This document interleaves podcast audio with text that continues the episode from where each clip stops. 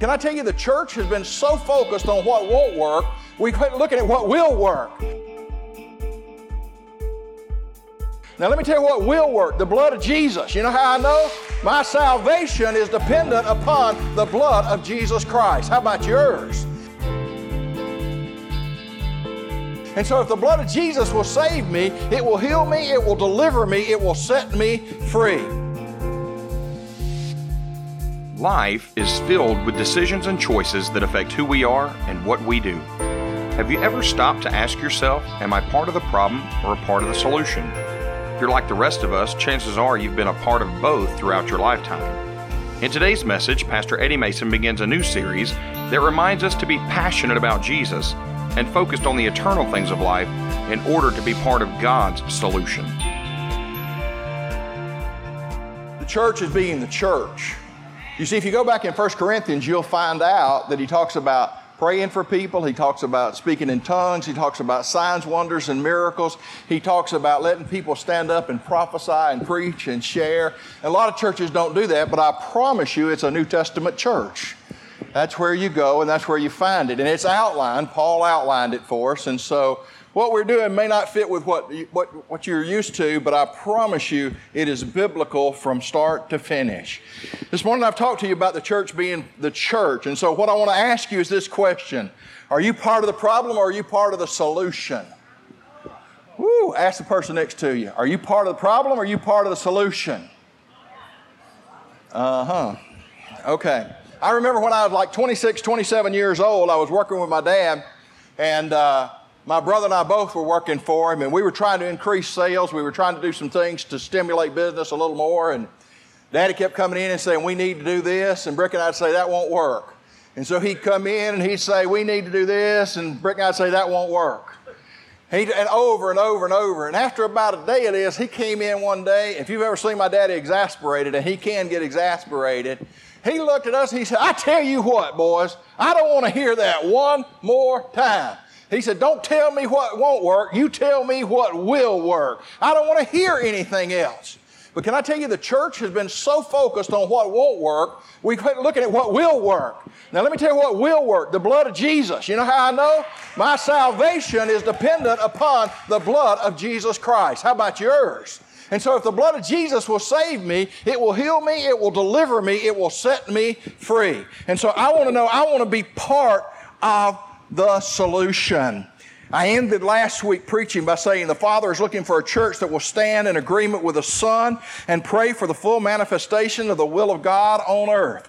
In order to do that, you've got to be passionate about Jesus. You see, what happens is we don't have that passion, we're not burning, we grow lukewarm. I, like what Rodney had to say. Rodney made this statement. He said, you know, he wasn't thankful. He, he, he let his mind slip and just took for granted what God's doing. How many of you taking for granted what God is doing? It's a good question. And then how many of you are passionate about it? How many of y'all woke up this morning? If you woke up this morning, raise your hand. The rest of you will be having memorial services next week. You know, you ought to be thankful you woke up in the morning.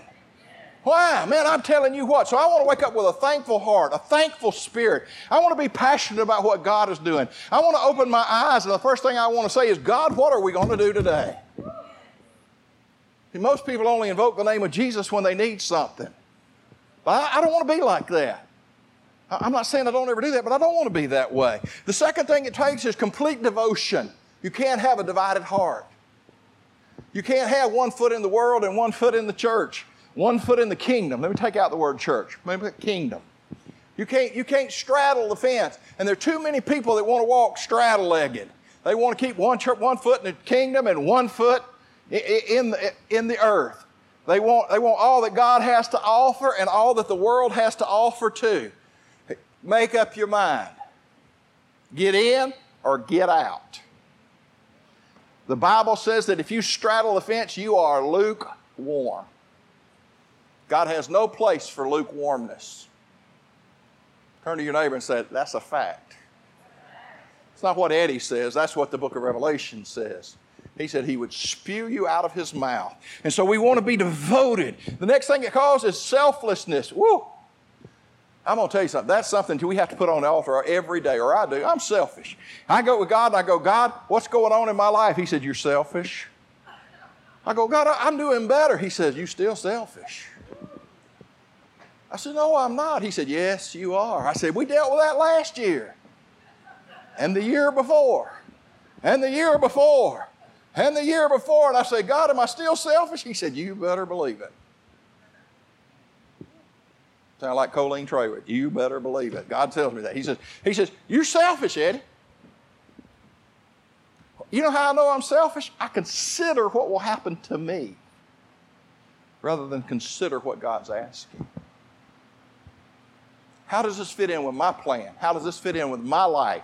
How does this fit in with what I'm going to do? And God, if it fits in, we'll do it. If it doesn't, we won't. That's selfishness. And finally, we got to want what God wants. We got to be like Jesus and say, Nevertheless, not my will, but your will be done. How many of you really want the will of God to take place? You see, the disciples didn't understand what the will of God was. Jesus kept telling them what the will of God was, and they wouldn't accept it. They didn't want him to die, they wanted him to stay right there. They didn't understand what his kingdom was all about.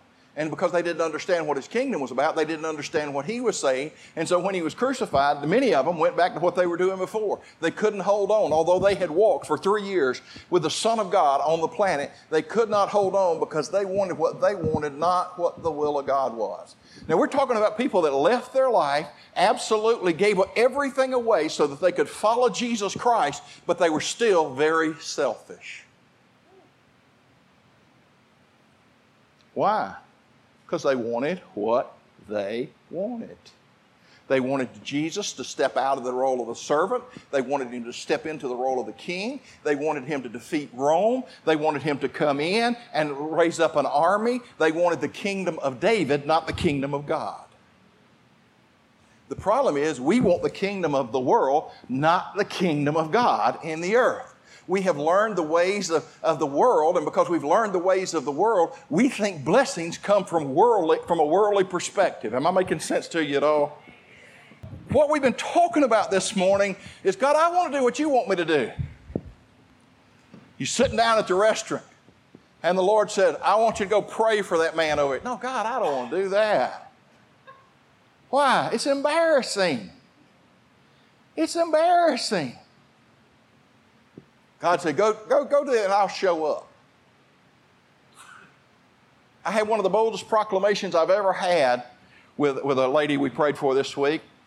It was amazing to watch what God had done as we were praying with her. This was at lunch, and she was the waitress, and she took nearly a half hour at our table. And it wasn't me talking, she was the one doing the talking. I told her, I said, I promise you this. If you'll come see me, I'll get somebody to pray. And in two hours, I promise you, your world will be turned upside down. I walked away and I said, I promise you? I promise you? I said, okay, God, you're on the hook. I've given, I've given, this, I've given this woman your word.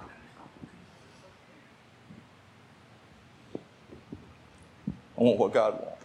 More important. So, what does God want? Let me tell you the biggest error we make. We think we know what God wants. It's pretty simple. He wants what we want, right? no. Well, he says he'll give me the desires of my heart. He said he'll give you the desire of your heart. Well, what's the desire of your heart? Him.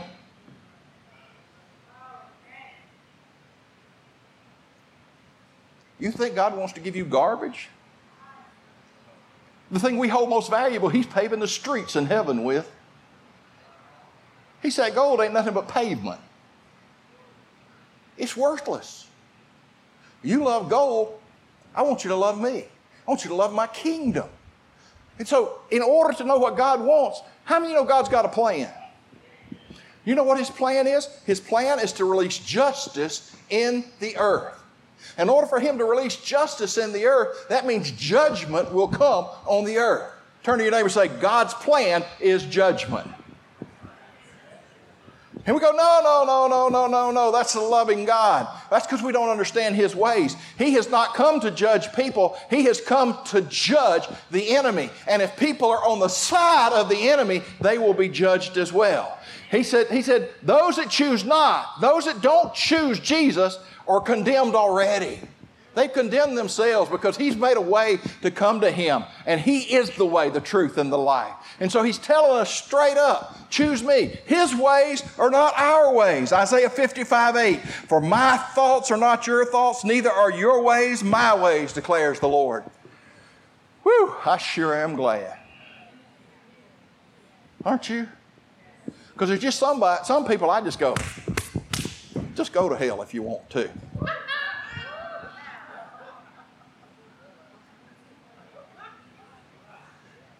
Somebody, somebody, somebody uh, like, oh, Eddie, I'm too holy for that. Come on, tell the truth and shame the devil. Isn't that what they say? Just tell the truth. That's the truth. And Jesus said, I don't give up on them. Aren't you glad Jesus didn't give up on you? Amen. Me too. And so we want to grab hold of this idea that His ways are not our ways. before we can get an answer to what does God want, we need to make a few changes. Turn, turn to your neighbor and say, You need to change. Isn't that what you came to hear this morning? At least I didn't tell you you were wrong. I said you got to change. We need to change the way we think, we need to change the way we talk, and we need to change the way we act. Josh said they didn't know they were Christian. You know why they called them Christians? Because of the way they thought, the way, the way they talked, and because of the way they acted. How about that? Do you talk, walk, do you walk, talk, and act like a Christian? Do you think like God thinks? Let me answer that question for you. Not yet but you can if you want to. Isn't that good? Changing the way we think. We also need to believe God hears and answers our prayers. Isn't that what we've been saying this morning? God hears your prayer. Turn to the person that's next to you and say, God hears you. Now, people get mad because they, he doesn't do what they want him to do. Selfishness. Can I tell you, I've prayed some prayers lately that have been answered so quick, it scares me. I don't even get the phone hung up or get through praying, and I hear change is taking place. I've been praying for some people for several years now, and all of a sudden there is some shaking going on in their lives. They thought they had everything under control, and now all of a sudden their control is being shaken. And because their control is being shaken, they, they're crying out, they're looking for the right answers. God's been shaking their cradle. And He's saying, It's not what you think. You know what I'm saying? Thank you, God. Thank you, God. Thank you, God. Now, we want people to be in a comfort zone, and so we don't want anybody's world to ever be shaken. Come on, let's get real. Let's get real. You're not going to change unless something shakes in your world. You're comfortable with where you live, something's got to start shaking before you start getting willing, willing to change. The majority of time, we just aren't willing to change. We've settled into old habits. We've, we've settled into old thinking patterns. We settle into a way we talk and, we, and when we act. You know, we, we, we look at the way we act and we, we want to know do we glorify God? We need to know God's hearing our prayers. We need to know God's, God's within us. We need to change the way we think. Romans 12, 2 said, Do not be conformed to this world, but be transformed by the renewal of your mind, that by testing you may discern what is the will of God, what is good and acceptable and perfect. What did he say? Renew your mind so you will want to you can know what God wants. Isn't that what that scripture says? That's Eddie's translation. He said, You will know the will of God, what is both good and acceptable. What's of God? He said, How? The changing the way you think. Peter says, Jesus, I'm not going to let anybody touch you. I will die before I let you die. Peter, get thee behind me, Satan. You're thinking like Satan.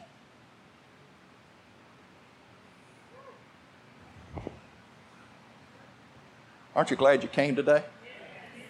How many times do we take on the persona of the enemy rather than listen to the Holy Spirit of God? Something starts shaking, we've been praying about and we go, God, this can't be you. Why, why not? Why not? God shakes up things for people he loves. He won't let them lay in their, their deathbed and just lay there. He shakes what they're in. Jesus said he would shake everything that could be shaken. We need to think in terms of life and death. We're so hung up on right and wrong. Did I do this right or did I do this wrong? You know, can, can, let me just you something. My daddy. Anybody got a hat on, have they? My daddy, who got a hat on? Okay, nobody got a hat on. Good. My daddy sees that as a total sign of disrespect. Isn't that right, Daddy? You wear a hat in the house, it's a sign of disrespect. You know, because like, you know why? His daddy taught him that. His, his daddy was taught by his daddy that that was a sign of disrespect. As a matter of fact, my daddy tells me my granddaddy walked into the house with a mortarboard. Y'all know what a mortarboard is. When he graduated from medical college, he walked in the house with a, med- with a, with a mortarboard, and my great granddaddy knocked him down. And he told him he would not disrespect his hat. How many think that made an impression on my daddy? Absolutely. Out of respect for my daddy, I don't wear a hat in the house. I don't wear a hat in the house whatsoever. Do you know God's got an opinion about that? Do you know what it is? You have any idea what it is? Why don't you go find out? Let's don't do it because it's just tradition. Let's find out what God has to say about those things. And so we need to think in terms of life and death. Do you know if you wear a, if you wear a hat in the house, it's not going to bring death?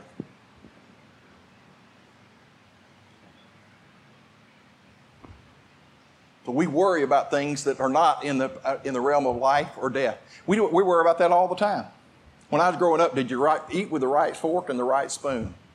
So when I was a kid, I just shoveled it down as fast as I could get it.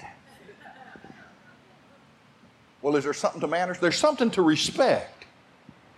But you've got to get God's attitude about respect and then understand how it will either bring life or how it will bring death. Am I making sense to you? See, you're always worried about right and wrong, right and wrong, right and wrong, right and wrong. God said, quit. That's the same tree that caused Adam and Eve to fall. Eat from the tree of life and death. You know why, you know why God is opposed to homosexuality? There is no life in it. But there's also no life in those, those people standing up there holding those signs saying, God hates you, you're going to hell. Who's that going to win to Jesus Christ? That's not the heart of the Father. Consider what Jesus would do. Focus more on the eternal than on what's happening in the present. All we can see is what's right in front of us.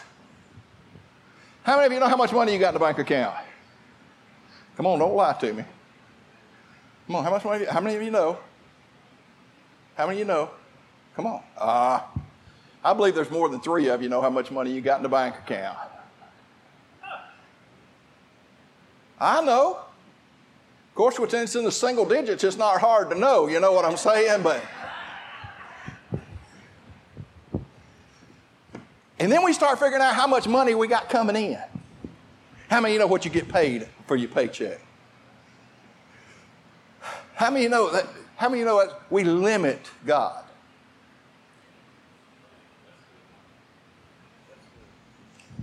I had no idea I was getting a check today. My bank account gets to get off a single digit. Amen? Did you ask for it? Did you plan for it? Nope. But I tell you what, God knows. I look at him every so often say, God, you ain't got five dollars in the account. What you gonna do about it? You know, sometimes he said, I'm gonna teach you a lesson. What do you mean? You've been throwing it away. You haven't considered it. I am to teach you what it means.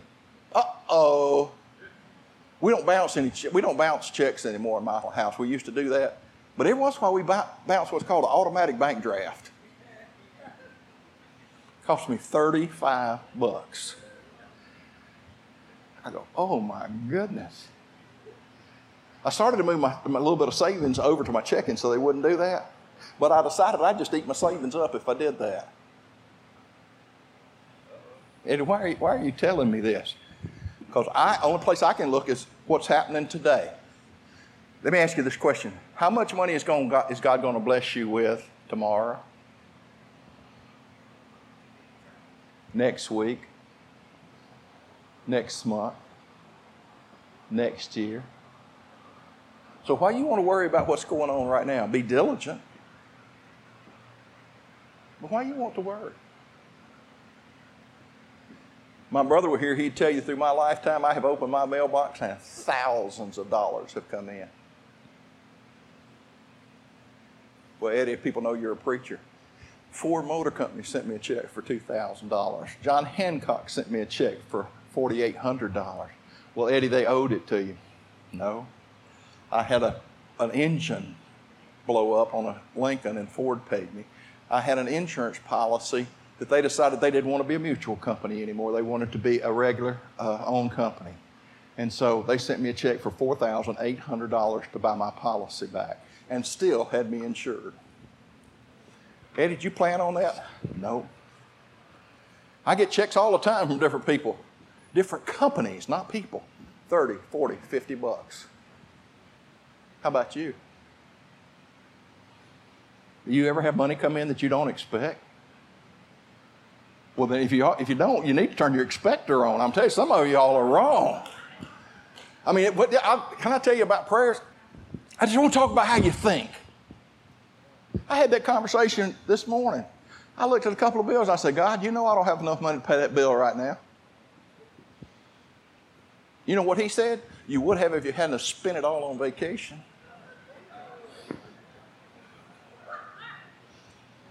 I said, Lord, but I asked you if I could go on vacation, and you said, yeah. He said, but I didn't tell you to buy five shirts while you were on vacation. That would have paid that bill. Okay, Lord, I learned the lesson. Okay, you really learned that lesson? No, but I'd like to, Jesus. I'd really love to. So you get blessed. All right, so I want to talk about how I think. I want to change the way I think. I want to think eternally. I don't want to think what's happening right this minute. I've got to deal with what's happening right this minute, but I don't have to think about it. I don't have to dwell on that. I would rather begin to say, God, how are you going to change this? Lord, you know the mess I've gotten myself into. How are you going to get me out of this mess? And he may be saying, it may be a little painful, but it'll get out. When I was a kid, I'd get in trouble. The first person I wanted to tell was my daddy. Why? I may get in a little trouble with my daddy, but my daddy was going to start working on the solution immediately. But I had to be willing to go to him. Say, God, I messed this up. Daddy, I messed this up. We need to move in that position. And then we need to watch how we act. We got to act differently. God's called us into a place to where we act like we worship. What do you mean? Just turn to your neighbor and say, Is everything you do, everything you say, bring glory to God? Then you need to repent if it does not. Well, Eddie, that's impossible. Really? Really? No, the Bible says, if you sin. And what most of us don't realize is that losing our temper with people is sin. Gossip is sin. Angst, being anxious is sin. Don't get under condemnation now. God doesn't think like we think. And so, what I want to do, I want to run to my daddy and say, God, this is where I am. Father, this is where I am. I'm consumed with anxiety. You want me to do something about it? Yeah, please. Please do something about it. Then you got to trust me. Do you trust God? You know, the older you get, the closer you come to that point of being with Jesus. And you realize you've wasted a lot of time. I don't know about you, but I don't want to waste any more time. I want, I want all that Jesus has for me. And, and I want to be like a little kid. I want to ask Him for everything. I let Him sort out the request and say yes or no. He's my God. But more than that, He's my daddy. He loves me. He never leaves me, He never forsakes me. I'm convinced of one thing beyond anything else God is good. Doesn't matter what's going on, doesn't matter what people say about Him. In my heart, God is good. Not everything in my life's been perfect, but I'm a blessed man. My God is good. Lift your hands with me and say this God, I'm in love with you. You are good. You are great. You are above all in all. I love you, Jesus. I love you, Jesus. In Jesus' name. Amen. You've been listening to Sunday sermons from Southside Christian Fellowship Church, a place where you are loved, accepted, and received, a place of healing, a place of prayer, a place of hope. We invite you to join us this Sunday and every Sunday. For service times, location, and other information about the church, please visit our website at southsidechristianfellowship.net. Again, that's southsidechristianfellowship.net. As we wrap up today's message, we would like to once again thank you for listening. We would like to also have Papa Herman, an elder at Southside, to speak a Father's blessing over you. May the Lord bless and keep you, that He would cause His face to shine upon you and be gracious to you, that the Lord would lift up the light of His countenance upon you and give you His peace. And remember that the Lord's favor is with you all the time. Expect it. It is with you. It's manifesting itself to you. It will overtake you no matter where you are. In Jesus' name we pray. Amen.